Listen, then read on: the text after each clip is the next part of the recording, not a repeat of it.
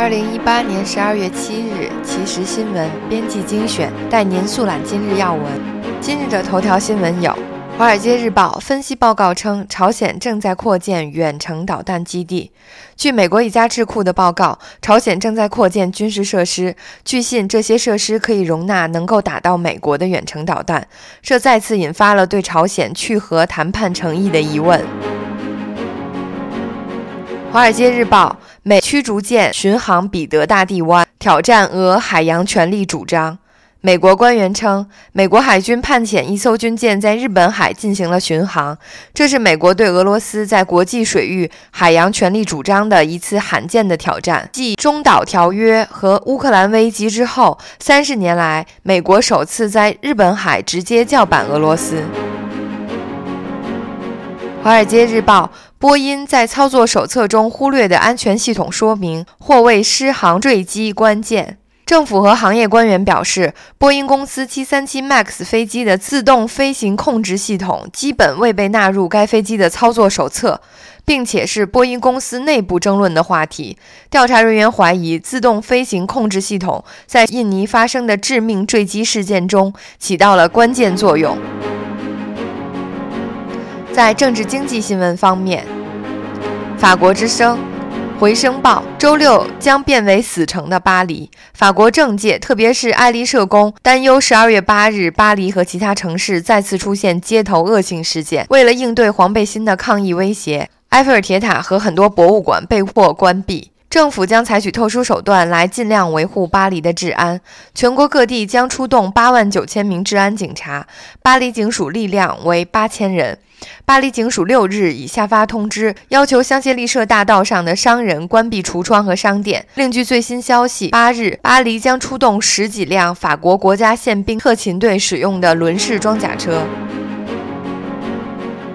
纽约时报：特朗普试图安抚市场，习主席的每一句话都算数。质疑贸易战休战协议是一纸空文的批评声高涨。特朗普试图展现乐观姿态，他称中国发出强烈信号要解决贸易争端，但中国并未就双方会谈细节作出说明。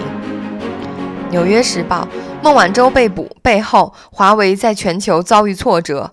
中国把华为视为其全球技术领域雄心的关键驱动力，越来越多西方国家则将它视为间谍和破坏活动的潜在渠道。美国直接对华为领导层开火，英澳等国也集体倒戈。《华尔街日报》：Facebook 内部邮件曝光，曾考虑出售用户数据，限制竞争对手。作为英国议会委员会虚假信息和虚假新闻调查的一部分，英国议员公开了约两百五十页 Facebook 内部邮件内容。邮件显示，Facebook 曾给部分开发者访问用户数据的特权，在较早阶段曾探讨是否出售用户数据。而在 Twitter 上线视频应用 One 的当天，贾克伯格同意阻止 One 让用户通过 Facebook 加好友。《华尔街日报》。普京威胁与美国展开军备竞赛。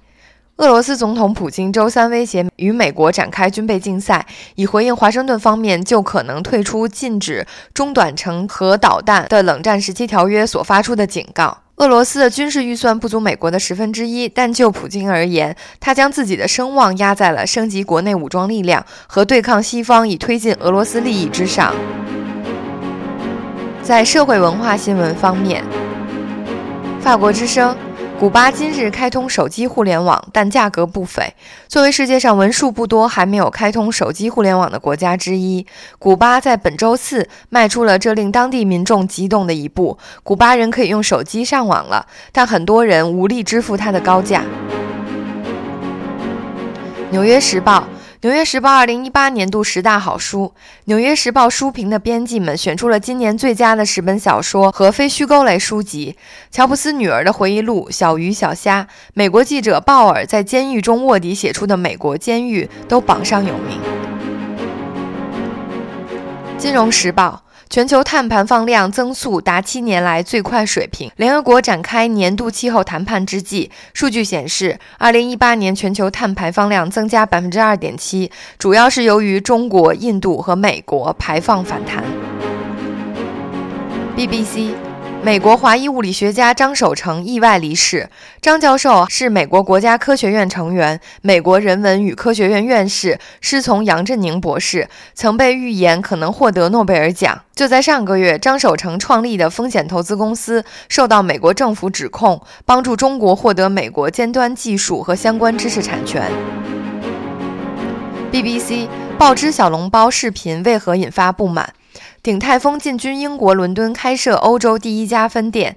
举行开幕仪式期间，前英国外相约翰逊到场，亲手体验制作鼎泰丰招牌的十八折小笼包。伦敦消费指南曾把小笼包汤汁形容为爆炸性的包子汁，令一些华人食客不悦。同时，视频中展示的吃法也引发争议。法国之声。美加跨国逮捕孟晚舟，北京错愕，但能以贸易谈判还击。就在中美首脑建立起不升级贸易对抗默契之际，华为创始人任正非的女儿、首席财务长，并有可能成为接班人的孟晚舟在加拿大被捕，引发全球关注。据披露，孟晚舟面临来自纽约东区的指控，华盛顿正要求将她引渡美国以接受调查。美国之音，美中争夺高科技领先地位。很多专家预测，5G 无线科技将让世界整个产业经济发生变革。他们表示，这项科技是世界提高智能、提高效率、扩充连接和增加财富的关键。BBC 独家报道：以色列的泰国工人处境恶劣。泰国工人在以色列处境艰难，过劳、拖欠工资，居住环境恶劣。BBC 发现，一些在以色列工作的泰国工人的权益长期被侵犯，多年来更有百多名工人死亡，但以色列政府给出的解释却难以令人满意。美国之音。路透社消息，入侵万豪集团网络背后黑手可能是北京。路透社援引了解内情人士的消息，独家报道，万豪国际集团网络被大规模入侵后留下的证据显示，这些骇客可能是帮助中国政府收集情报。美国之音，朝鲜导弹基地升级在美情报局意料之中。